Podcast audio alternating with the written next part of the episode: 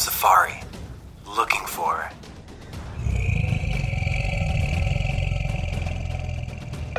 Mike, is that a lion stalking us? I think it's something much scarier. it's a search term report, and someone has keywords with 150% ACOS. Oh no, they never added any negative keywords. Ah, and it looks like all their bids are just $3. No bid optimization? We're in trouble. We need to do something about this giant ACOS, but I don't know if we can do it alone. Oh no, it's the Ad Badger. Should we run? No, no, no. The Ad Badger can save us. He'll rip that high ACOS to shreds with bid optimization and negative keywords.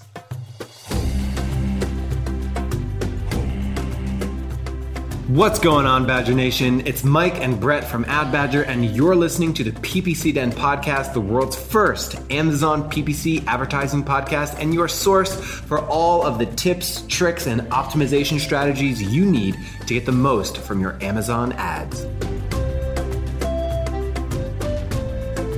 How about that new intro? It definitely has me on the edge of my seat. that was a um, that was a fun one to record, Mike. How about you? Uh, I, you know what, our podcast listens are going up every month, which is awesome. But I think for this episode, it's mostly me listening to that podcast intro 25 times. Uh, you know, we were inspired by the greats. We were inspired by, you know, a Steve Irwin or a David Attenborough nature documentary. You know, they loved exploring nature uh, we love exploring search term reports. Absolutely. And with all that being said, we're going to jump right into some company updates and some news, guys. The first one being that we just released our positive keyword tool last week. It's out of alpha and it is now in beta. And it is a great way to find all of your converting ASINs and all of your converting search terms without even having to deal with a pesky search term report. How about Boom. that? That's it. Uh, another update that we rolled out was an update to the bid optimizer, what we lovingly call Bids by Badger. And, you know, one of the things that I really wanted, uh, we, what we all wanted inside the Bids by Badger algorithm was a way to optimize bids from day one. Uh, and it's very difficult to do that because there's zero clicks, zero impressions, zero conversions. And then, you know, a day, a day later, you might have 10 clicks uh, or five clicks or however many clicks and no conversion still. So, understanding how to do that, we've been studying a lot of what the data has been telling us. We've been listening to feedback. We've been looking at campaigns and came out with an update about a week or so ago. And I'm really happy with what it's doing. And we'll, that's something we'll continue to optimize and update. Mm-hmm. And then we also have uh, some hiring updates to talk about, don't we? Yes, you can go to adbadger.com slash careers and see some of our current positions. What we've got up there right now is a digital marketer with some PPC experience. Uh, so people with Amazon PPC experience, believe it or not, it's so new that it's often hard to come by um, someone looking for a gig with Amazon PPC experience. So if you've got Google Ads experience or even Facebook Ads experience, you understand the lingo, there's no better place to learn Amazon PPC than the Badger Den. So if you have some paid traffic experience, would love for you to check out the job listing or share it with someone you'd love. Mm-hmm. You know, it's it's been a great place to work. Uh, you know, I just joined the Ad Badger team a few months ago, but I've had an absolute blast. Everyone here is just really nice and really caring and really wonderful to work with. So, uh, you know, we're really excited to find another um, digital marketer with, with PPC experience to bring on board and welcome you into our team. So, if that's you, definitely apply, guys. You won't be disappointed. Brett, you are making me blush. And I guess I guess you technically are paid to say that. So take take that for what you want, everyone. Uh, but feel free to hit me up on LinkedIn. My name on LinkedIn is just Michael Erickson Facchin. Go ahead, check us out. Drop me a line. Let me know you're applying. Um, all right, let's get in to our featured segment. Let's start the jungle safari music.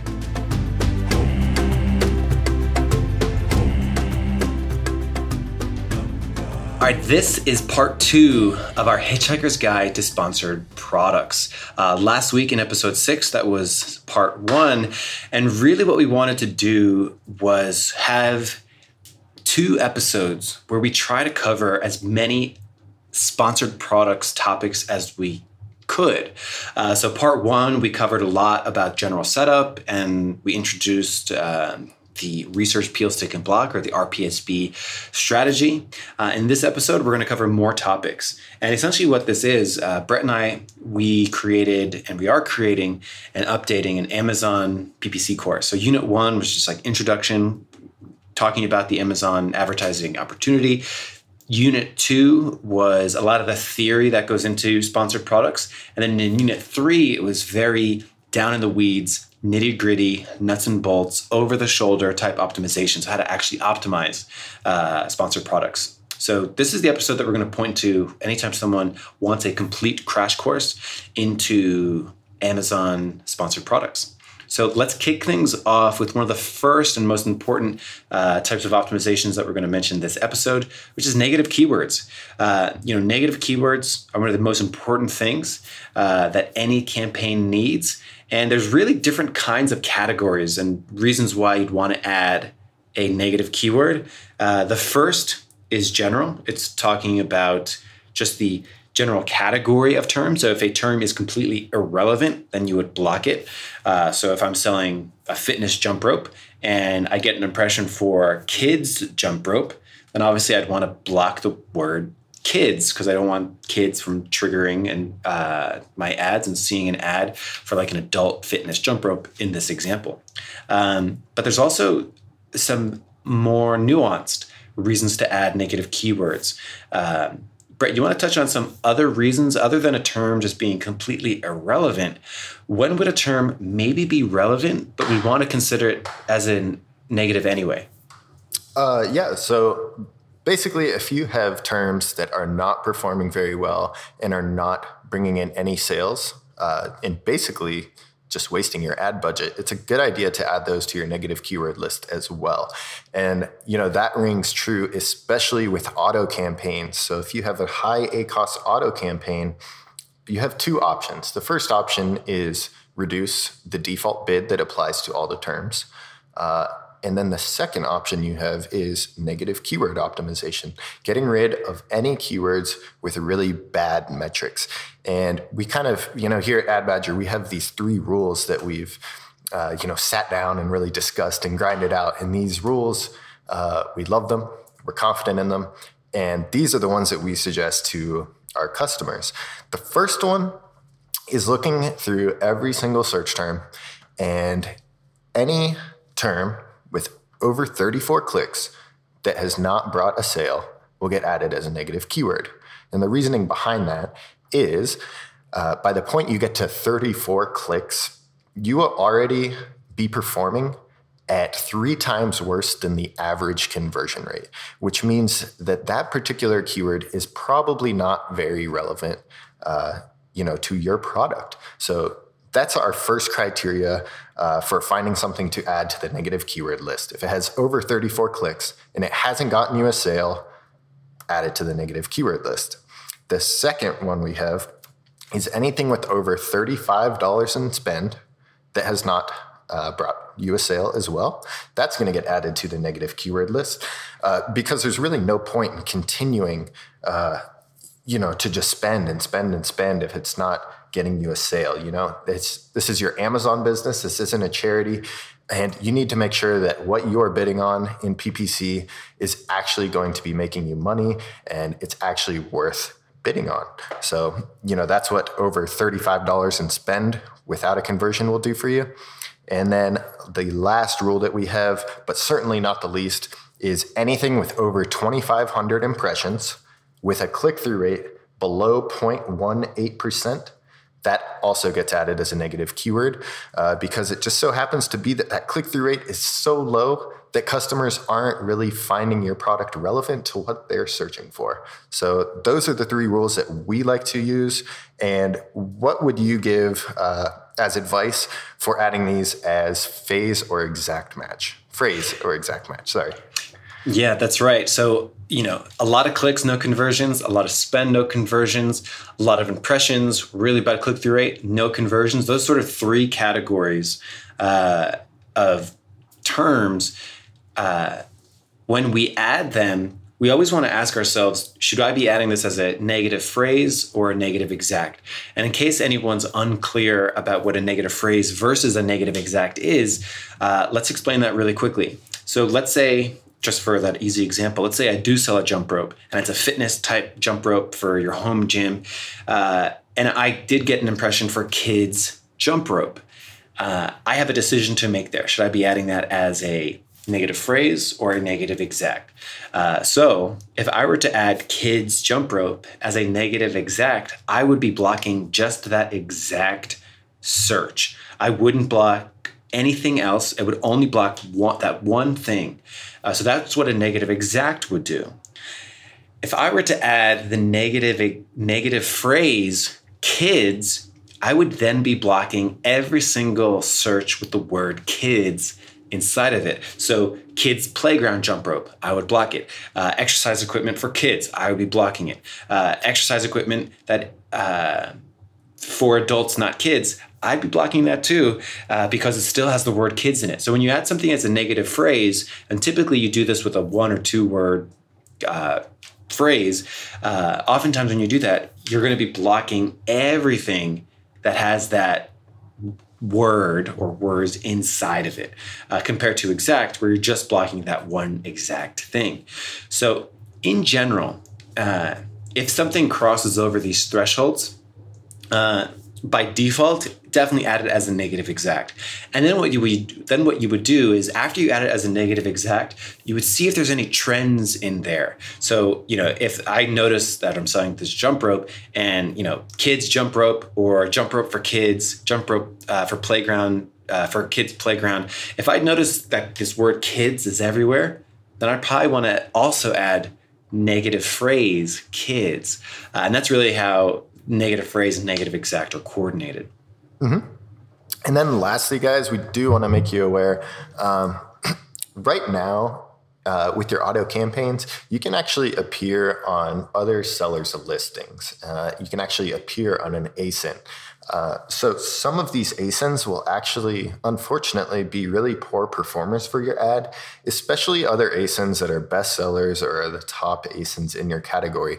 So uh, right now, there's nothing we can really do to prevent an auto campaign from appearing uh, on those particular ASINs. However, uh, you know, Mike and I both think that in the future we're going to have negative product targeting, which is going to allow you to uh, add an ASIN as a negative target. Uh, in the future. So, you know, that's something we're expecting, uh, something we're really hoping for. And, you know, we'll be sure to update you guys right away as soon as that change is implemented if it happens. I'm sure it will. You know, the trend that Amazon has been going is just every so often, seemingly like every month at this point, there's new updates, there's new advancements. They're sort of borrowing things from Google Ads, they're borrowing things from Facebook Ads. Um, they're building a more robust pay traffic ecosystem. So surely they have they should have the capabilities to have negative ASIN targeting. So you punch in an ASIN and then you stop yourself from appearing on it. Um, maybe one day we'll also have negative category targeting. Wouldn't it be nice to just block if I'm if I am selling that adult fitness jump rope to just block the entire kids category or something like that? Uh, waiting patiently. If anyone out there works at Amazon is listening. Yeah, it it'd be really nice because that would get rid of a lot of the. Uh, you know the inefficient asins that we don't want to appear for but we actually have a system uh, to sort of prevent that from happening. And that that's kind of why we use the method that we use, and that is the RPSB method. So yes, you know, in this episode, Mike, I know. Uh, you kind of wanted to explain the math behind RPSB. So you want to hop into that? Sure, let's do it. Fun challenge. Explain some math via podcast. Uh, so RPSB, Research Peel Stick and Block. Uh, if you have not listened to episode six, definitely go back and check it out. But if you just want to forge ahead, if you're just starting with us right now in episode seven and, and just want to work your way up from here, let me explain. Uh, research Peel Stick and Block basically is the framework uh, where you cast a wide net and you have research based campaigns, research based ad groups like auto campaigns, uh, and then you peel out the keywords and the ASINs that convert best. Then you stick those keywords and ASINs that convert best into a manual campaign, uh, manual exact or ASIN targeting, and then you block it from appearing in that initial research based campaign. Now, there's some math behind this. And basically, the math behind this dictates why you would go through this process. So why not just have one auto campaign? You're going to show up for everything anyway. The big issue with that is you're going to be bidding the average across all of those thousands or tens of thousands or hundreds of thousands of impressions that you're going to accrue in that auto campaign. For example, uh, if I I'm trying to jump rope more, I'm trying to get in shape. Uh, so this is why I keep on coming back to the jump rope. Uh, but basically, if I run an auto campaign for jump rope, some of the searches I'm going to appear for are men's jump rope, fitness jump rope, uh, exercise equipment, so you can already imagine that exercise equipment probably will not convert as well as men's jump rope, right? Makes total sense. And men's jump rope probably won't convert as well as uh, men's turquoise jump rope, something very specific, right? And if I sell that product in that variation, then I'm probably should expect a higher conversion rate. So we have three tiers of products: There's products that are uh, searches are that are very specific, searches that are kind of specific, and searches that are just completely general. We can assume that the more general a search is, the lower the conversion rate, and we can assume the more specific the search is, the higher the conversion rate. So what does this all mean? This means in an auto campaign, I'm going to be bidding the average for all three of these things meaning the general one, it might convert, but it does not deserve a big bid. The middle of the road one converts, but it deserves a middle of the road bid. And the one that converts really well, I want to bid very aggressively to be sure that I'm maintaining top visibility, to be sure that I'm uh, always showing up for all my impressions. And if you're not bidding aggressively on the best terms, and you're and if you're not bidding middle of the road, and if you're not bidding low on the low converting, your ACOS will just be the blended average across all of these things. We don't really want to be lazy and just bid the blended average of everything. We want to bid aggressively on the high converting things and bid low on the low converting things. Basically, we want to never overbid or never underbid. So, what doing the RPSB helps us accomplish is that we're going to be bidding aggressive on the top performing things, uh, which gives us the most visibility. And we can afford it because it converts very high. It's going to have a high revenue per click. And then we want to bid low on the lower converting things. Um, because that's all it dictates, you know, something that converts at 2% versus something that converts at 10%, there's probably going to be a five times difference into how we bid on these things. You know, the difference might be 20 cents versus a dollar. Uh, the difference might be you know, something along those lines. And that's exactly the math that we want to do here. So that's an overview of the math of why doing research peel, stick, and block makes so much sense. Mm-hmm. And, you know, like Mike just said, guys, you there's a lot of benefits to be able to uh, bid differently on uh, different things that you can show up for. The problem is auto campaigns only give you one default bid that applies to everything. Manual campaigns, however, uh, you can individualize the bid on a keyword by keyword basis or on an ASIN by ASIN basis if you're doing ASIN targeting. And, so, and here's something and here's something else that people don't really think of either. If you have a phrase or broad match, you're also bidding the average of hundreds or thousands of searches. So if I bid on broad match jump rope, I'm actually going to be showing up for hundreds of different terms related to that. And then I, my bid is the average of all these things. So that's why it's so important to do the RPSB or that keyword graduation or the search term graduation, whatever it gets it's called. That's why it's so pertinent to have that graduation process to exact to ASIN targeting so you're bidding exactly what something is worth. Mm-hmm.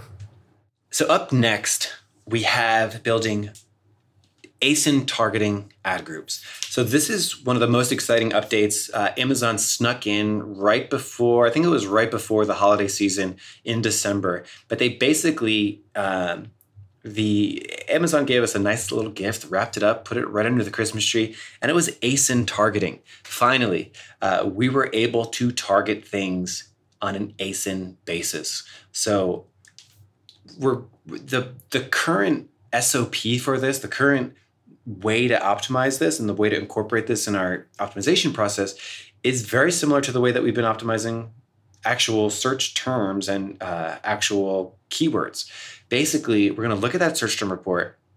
we're going to look at the ASINs that converted, not just the keywords anymore, um, not just the actual words people searched, but the actual ASINs. So, uh, in case there's anyone out there who does not know, there's two places sponsored products you show up for. The first is very simple you show up for different searches. The second is as a suggested product while you're while a consumer is looking at a product page. So if someone's looking at you know Mike's exercise equipment and they click on uh, one of my jump ropes, they will see sponsored products related to this item. It'll be you know right at the bottom of the sort of the bullet points, uh, and it'll say sponsored products related. People can look at comparable products and then eventually click on this. Now up until this point, the only way to appear there was to run an auto and then get some visibility there. However, Amazon just rolled out ASIN specific targeting. So you can actually type in the ASINs that converted from your auto and then bid more aggressively on it. Again, this is this is tied exactly back to the math reasons of why you would do RPSB in the first place because it allows you to bid the right amount. It allows you to bid more aggressively and show up in a better position for your competitors' ASINs. So, you know, if Brett, if you're selling a jump rope and the jump rope is lower quality than mine, and maybe it has poor ASIN ratings, and I ended up getting a conversion via auto campaigns, I'm going to type your ASIN in to my ASIN targeting campaigns, and I'll show up for your products as a suggested product. Sorry to say. Yep. Um, unfortunately, you would have a really, really high ACoS because uh, my jump rope converts better than any other jump rope on Whoa, the market. Okay. Um, However, uh, there is one thing with ASIN targeting that I uh, kind of want to warn people about. And, uh, you know, lately, just over the last month or so, I've had a lot of uh, people reach out and say, hey, uh, you know, I launched this new product targeting ad and it's not going well at all. Uh, what's going on? And it ends up that people are just going ahead and adding Amazon suggested ASINs into their product targeting campaigns. And you know, whenever I take that ASIN and I plug it into Amazon to figure out what they're bidding on, it's actually like the best seller that Amazon is, is suggesting for your uh, product targeting ads. So, guys, make sure that with product targeting ads, you're targeting the worst possible listings. You want the listings that people are not interested in buying and are actively looking for an alternative product for. Uh, and you know, if they're looking for an alternative product, and your ad shows up right next to it, you're going to be able to get a lot of really efficient, optimized, and low ACoS sales using product targeting. Just make sure that they're really bad listings you're showing up on. Yeah. How about and what? How about this? What a concept! You can find out if these things are converting from your auto campaign research and just just throw them in there. You already know that they convert, um, which is pretty neat. Um, so we so far we've talked about like really specific you know, we talked about the auto campaign, casting a wide net. We talked about RPSB with uh, the searches that people make, graduating those up to exact match. We talked about getting the ASIN targeting, throwing that in a manual ASIN targeting ad group. There's other ways to cast a wide net. Uh, and it's another gift that Amazon just gave us within the last month or so. That's category targeting and brand targeting. And this is exactly related to what you were just talking. Uh, category targeting uh, you can now target specific categories. Uh, you can also target specific competitor brands. Um, now, there's some. So there's some predictions to be made here, right? This is so new. Best practice, I don't think, has come out yet, but just sort of predicting how best practice will go. One of the immediate things. So when you, you type in, you know, exercise equipment uh, when you type in a competitor brand, one of the options that you'll be able to get uh, is filter by ASIN. So this relates exactly to what you were talking about, Brett, where you, you don't want to bid on your competitors' four or five star rated products. Maybe you want to bid on their two and a half stars or something like that. That's actually a setting when you go and set up these campaigns to bid on some of your categories or competitor brands' lowest converting products. Uh, so that's probably the best way to use that. And I'm super interested to see how this really plays out, to see if category targeting and brand targeting matures, because this may, may, question mark, not sure yet, but this may replace some auto campaign work. Uh, and the way that I'd really love to see it replace it, or actually not replace it, but just add to it, I would love to run an auto campaign, block my exact match converting terms, right? That's one. And then I would love to block categories, and then I'll just set up a manual category targeting uh, and let the auto find other things. And then I'll set up a manual brand, and then I'll block the brand from the auto. So it's like the auto campaign is just finding things that I have yet to think of. That's mm-hmm. how I really love to use these things. Will it happen? I don't know. You know, I actually have some good anecdotal evidence uh, and data to work on for this stuff. Um, so I was actually on a call with uh, one of my favorite customers, Jan, today, and we were uh, talking about a category targeting ad she had, and uh, you know she'd kind of just launched this on a whim, and she included even the four star and the five star versions of all of the ASINs in her, uh, not just her category, but many categories that were similar to her category as well. Um, so that ACOS was like 330%. Ouch. yeah. On a, on a, launching things on a whim is often not the best uh, campaign optimization strategy. Mm-hmm. And then on the flip side, um, I have launched some category targeting ads uh, for some other customers. And I only included um, one star, two star, and three star listings, and twenty percent ACOS. Boom! That's awesome to hear. Wow. mm-hmm. So yeah, guys, definitely exclude the best performers from your category targeting and also from your product targeting. That is a Badger tip for you. Badger tip. Uh, the other kind of the other way to cast a wide net in a manual campaign is, of course, to use broad and phrase. Uh, again, where you throw a fra- throw a word or words inside there. And then with broad, Amazon will find some synonyms or related terms. And then with phrase, it'll find searches that have what you punched in in your keyword as part of the phrase. So if I type in jump rope, I will appear as phrase match for men's jump rope, women's jump rope, kids jump rope, so on and so forth. Sometimes it might be irrelevant that's why checking your search term report is so important. That's why doing RPSB is so important. Uh, and if I type in broad, I'm going to show up for synonyms and stems of those synonyms. Uh, so jump rope might uh, show my ads for, you know, uh, fitness jump rope. It might also go a step further away, things like exercise equipment. So you need to be really careful when you run broad match. Um, so I like to use these uh, it's just another way to get additional data. Uh, when I use them, I'm always sure that I'm using them sort of controlled with a lower bid. I understand that this is a research based keyword, not an exact match type keyword. Uh, I also try to stick it in their own ad group. So often, like, label the ad group. Uh, I think our next episode, episode eight, is going to be all about campaign and ad group naming. Um, so I won't get too much into it here, but I always like let myself know as a reminder inside that ad group that this is a broader phrase research ad group. Mm-hmm. And then, uh, you know, our next topic here that we really wanted to hit on this episode was handling high ACOS. So there's a whole lot that goes into this, but you know, when you open up a new account for the first time and they have a really high ACOS, what are the first steps looking like for you? Yes. So the first thing I do is I check their sort of their their keyword control or their search term control or just the general control of the account.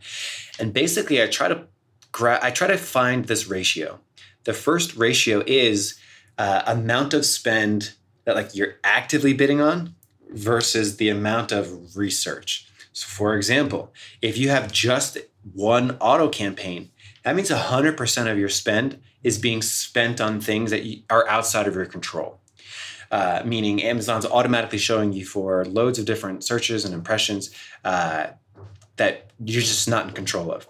So doing the RPSB method should pull some of the spend away from things that you don't control to things that you do control. So that's definitely one of the first things that I look at. Uh, and this clues me into proper account structure. You know, was this campaign thoughtful in how it sets up its research campaigns and how it sets up its sort of winner circle or dedicated, uh, reliable core spend? Nine times out of 10, campaigns with a high ACOS uh, have that issue of sort of the keyword control.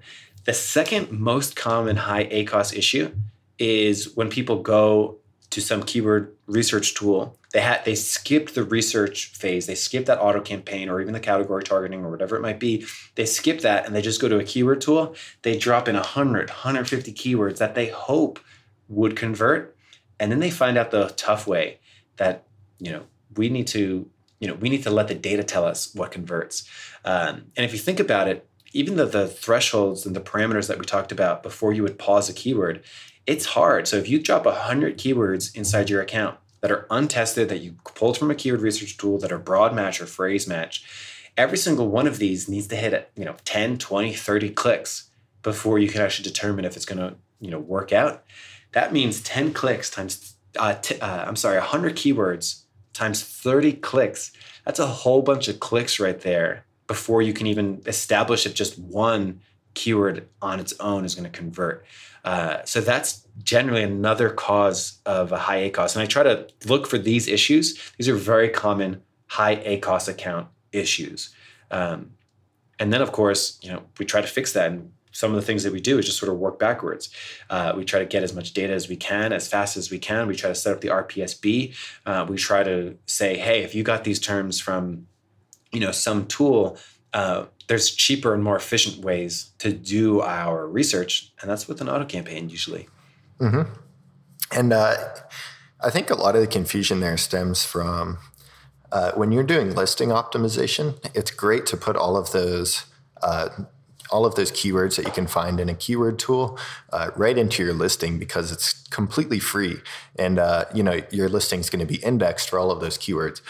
The problem is when you take all of those and throw them into PPC, those aren't free anymore. You have to pay to collect that data. And guys, this is how you're going to end up spending thousands and thousands of dollars of wasted ad spend.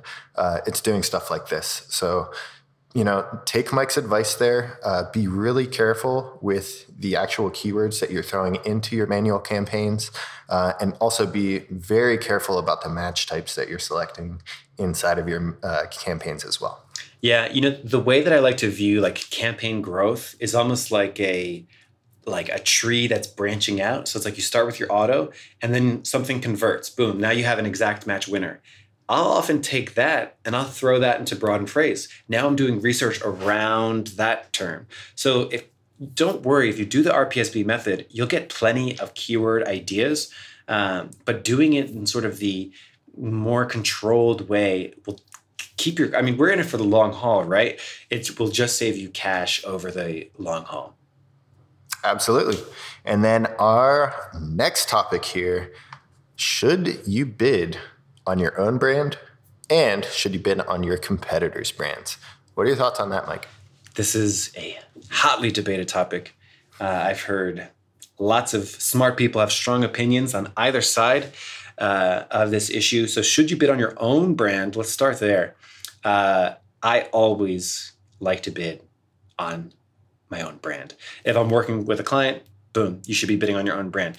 Ad Badger bids on our own brand on Google. Um, now the question is why, and the biggest the biggest uh, argument against bidding on your own brand is, well, wouldn't people find me anyway? And here's what I say: uh, if if a customer is walking up to your physical storefront business and you're standing near the door, would you open the door for them? And it's like, well, they're going to come inside anyway. They're walking towards the door. Bidding on your own brand is the equivalent of opening the door for them. Sure, they would have come inside anyway. However, it's just making it that much easier. Give them all the opportunity to click. If someone's searching for Ad Badger on Google, I want to own every single square inch of that search result page. If someone's searching for jump rope and I sell a great jump rope uh, and someone types in Mike's jump rope, I want to make it so easy for them to find one of my jump ropes. The, the keywords are going to be so cheap because I'm going to get such a high quality score. Uh, the, the conversion rate is going to be so high. It's just going to be a, a negligible amount of spend. And I just want to make it so much easier to, for ha- to have people convert. The other thing too if I'm not there, a competitor is going to be there. You know, competitors constantly want to uh, hop on the Badgers' coattails, and grab some of our branded traffic. So if we're not bidding on our own terms, probably a competitor is. Uh, and we want to make it difficult for anyone to try to steal some of our branded searches. We worked hard for those branded searches. Let's collect them. The last thing is, which people often don't think of, is just the way that search result pages work. Meaning, uh, just based off the way that search result pages work, the top result will get some clicks, the next result will get slightly fewer clicks, the third result gets slightly fewer clicks, so on and so forth. So if I could take in more spaces on that search result page, I'll have a net gain.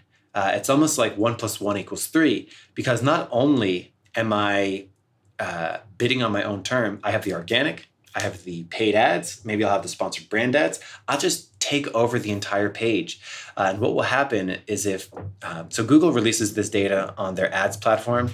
I'm waiting for Amazon to release the same kind of information, but basically show you the click through rate when it was just organic the click through rate of when it was just paid, and then the pooled click through rate when both appeared.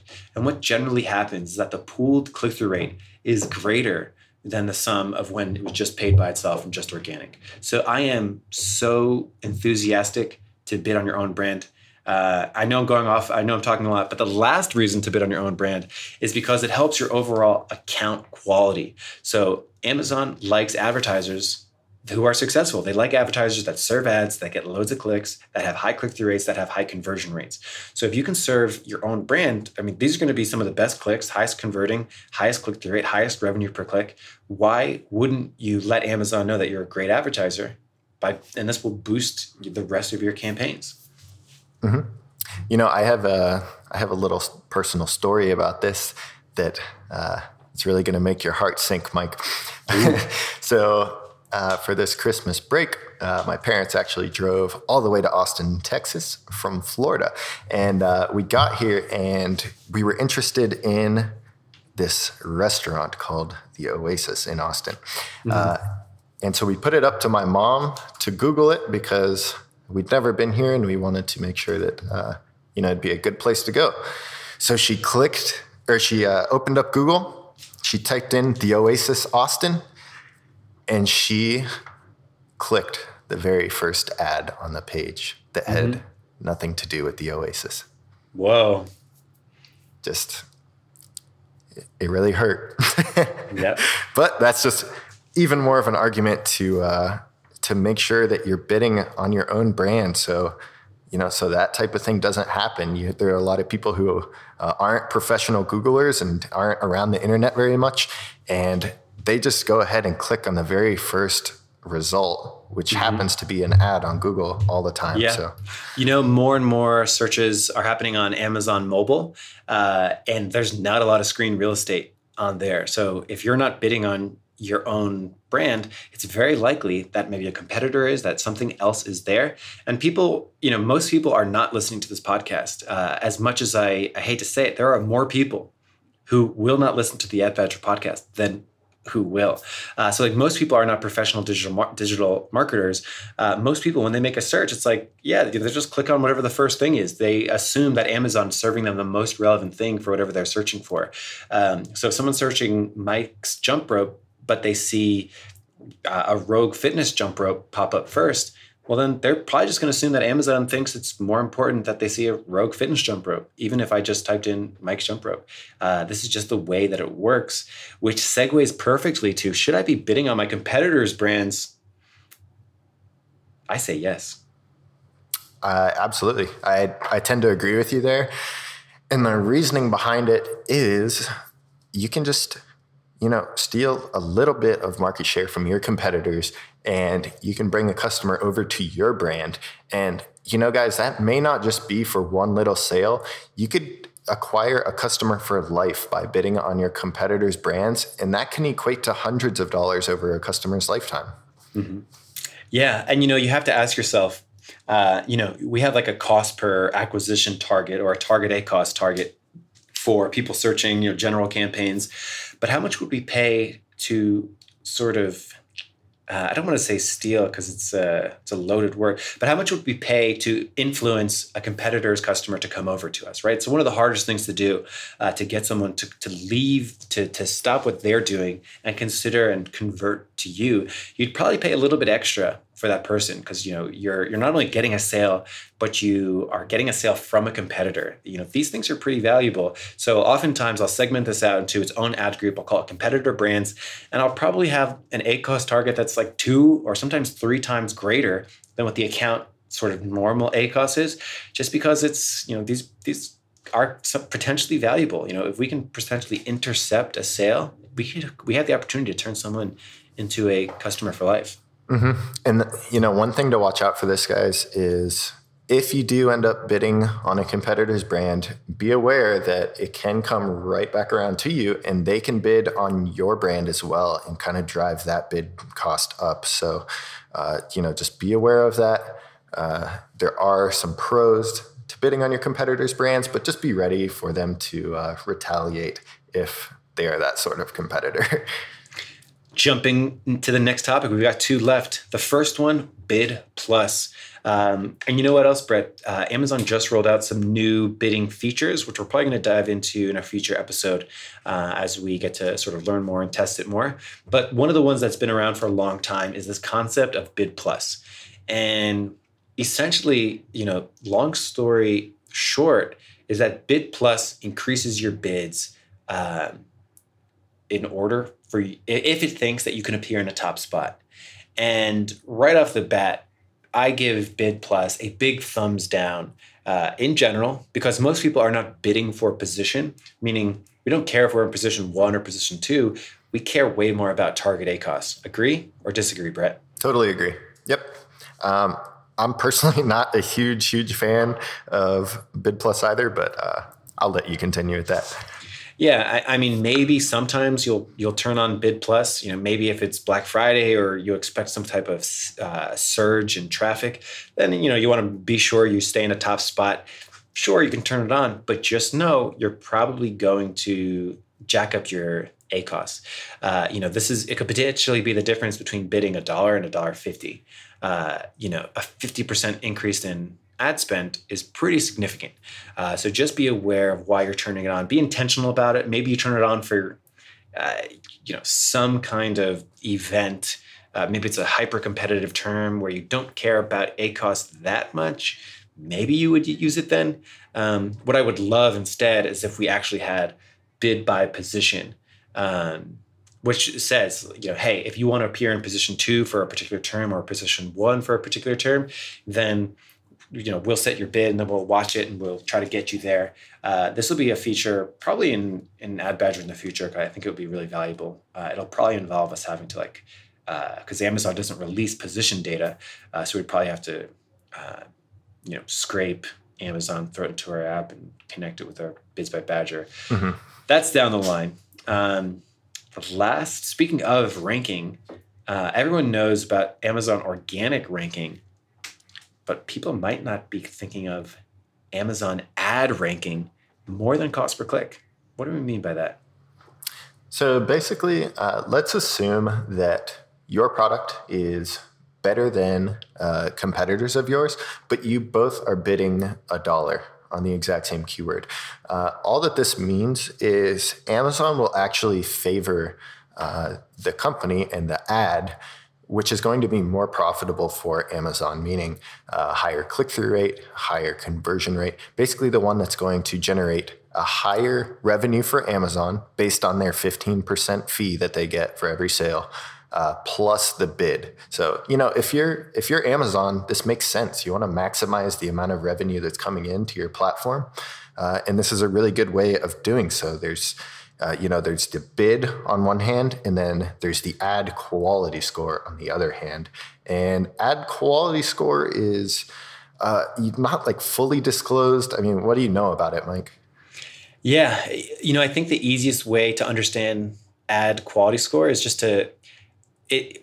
All of these platforms, Facebook, Google, Amazon, they all have ways to incentivize the right kind of advertiser. You know, they want people to be the right kind of advertisers. They want people to engage with ads because that's how they make some extra cash. Uh, in fact, with Amazon, it's one of their fastest growing uh, areas of their business. Uh, they're putting more and more ads, so they want to be sure that if someone clicks on an ad, that they've have that they have had a positive experience. And how do we measure a positive experience? Well, it's sort of all the similar characteristics to the organic result. Uh, your revenue per click, your BSR, your click through rate, your conversion rate, all of these things that people go to Amazon for. You know, that people people don't want to go to Amazon and not find a product to purchase. You know, people are on Amazon to buy something, to solve some need, to do something. They want to buy a gift for someone. Uh, they want to buy a gift for their favorite podcasts. Uh, hosts they want to you know buy a gift for themselves or whoever it might be and if you go to amazon and don't accomplish that that's like a failed mission so if you're clicking on an ad and don't end up buying something Amazon doesn't want that to happen. Um, so if you have a higher conversion rate, revenue per click, all these different things, Amazon will favor your ads over your competitors. So basically, the way that it works, it's like your cost per click multiplied by your ad quality equals your ad rank. So if Brett and I are both bidding a dollar, but my ad quality, which is the sort of the sum of all those variables that I just mentioned, is 10 out of 10 that means I'll have an ad rank score of 10. And Brett, if you have a if you're also bidding a dollar, but you have an ad quality of just seven, well then you'll only have an ad rank quality of seven. I'll appear above you, even though we're both bidding the same. That's generally the way that it works. Now, conversely, there are some times where you could potentially bid lower than a competitor, but they but you appear above them. The way that you accomplish that is just by having really strong cost per click. I'm sorry, really strong click through rates, strong conversion rates, strong revenue per click, all those good things. And that is some talk on ad rank. And that's all our topics. Yeah, I think, you know, just between podcast episode six uh, last week and episode seven this week, we really dove into all things sponsored products. And, you know, hopefully by now our viewers have, or our listeners have a better understanding of, you know, uh, what's really behind sponsored products, how they work, the different metrics and things to look out for. And next week, I'm excited to say that we're actually going to be diving into structure and organization and naming, which is really the next big step in getting to that point of having really well optimized and really efficient campaigns. That's right. If you made it to the end of the episode, we just want to say thank you. Uh, you know, we are new at podcasting, and believe it or not, this is actually the fourth time we've recorded this episode. uh, you know, Brett and I are good at many things on the computer. Uh, however, we've had uh, audio skip uh, skip on us. We've had audio get canceled. Uh, I'm still a little nervous that this might even not make it. Uh, so if you've made it this far, thank you so much. we really appreciate it. And we will see you next week on the Ad Badger podcast. Feel free to check us out at adbadger.com slash podcast or anywhere where you get your podcasts. Mm-hmm. See you next week, guys. Take care.